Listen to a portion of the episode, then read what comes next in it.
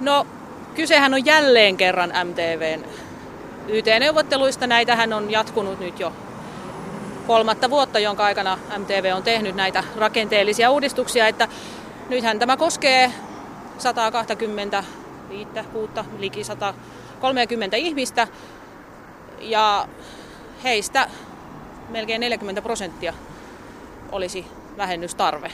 Eli aika iso osa ihmisistä on nyt niin kuin irtisanomisuhan alla.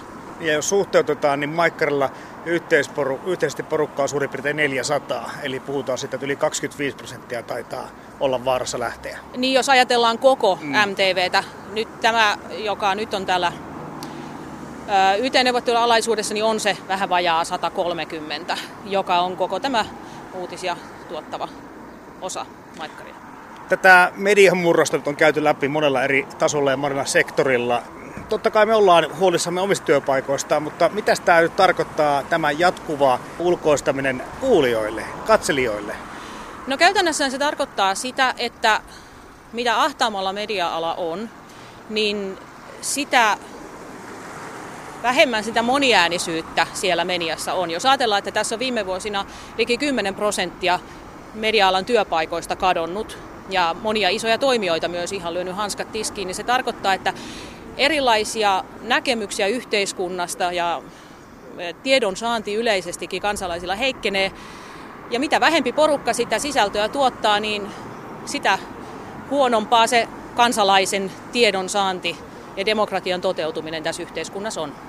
Niin, alkaa vähän välillä vaikuttaa siltä, että ollaan tosiaan netin ja hakupalvelimien varassa. No näinhän se on ja kuitenkin meillä on tässä median murrosajassa sellainen tilanne, että osa ihmisistähän kuluttaa mediaa, lukee uutisia mitä tahansa kännykällä tai tietokoneella tai millä tahansa. Ja sitten toisaalta meillä on vielä siellä kesämökillä se putkiradio.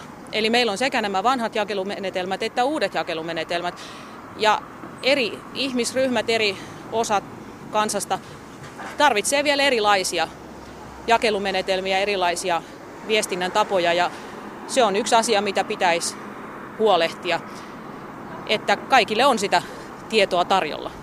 Niin, oliko tässä nyt kyse virallisesta tuotantorakenteen uudistuksesta, mutta eihän se kovin kaukana ulkoistamisestakaan taida olla? No Maikkarillahan kyse on nyt ihan pe- pelkästä ulkoistamisesta, että ää, Maikkarin itsensä palveluksessa ei oikeastaan ole enää ketään.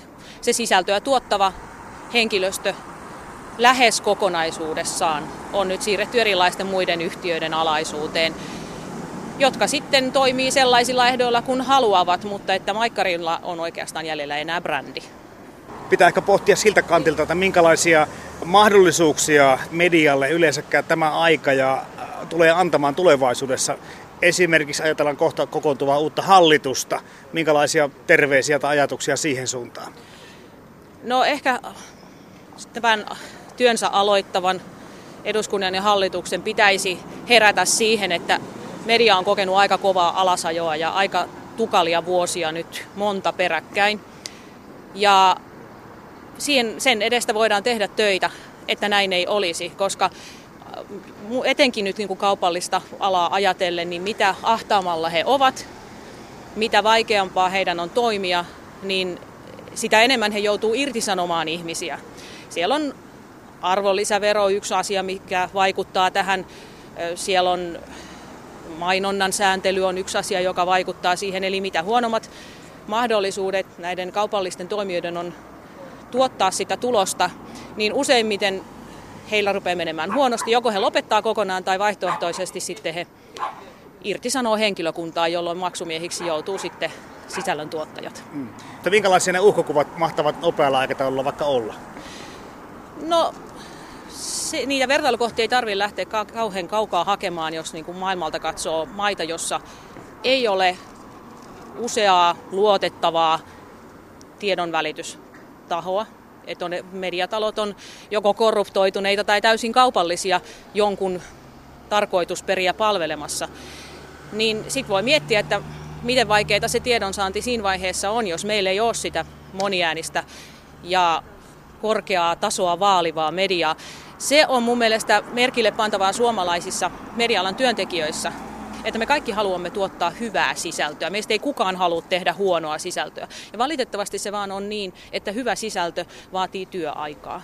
Ja jos ö, pitää tehdä kolmen ihmisen työt yhdessä päivässä, niin yleensä sitten laatu kärsii ja jaksaminen kärsii ja sitä kautta myöskin jälleen laatu kärsii, joka, josta sitten loppujen lopuksi se kuluttaja kärsii.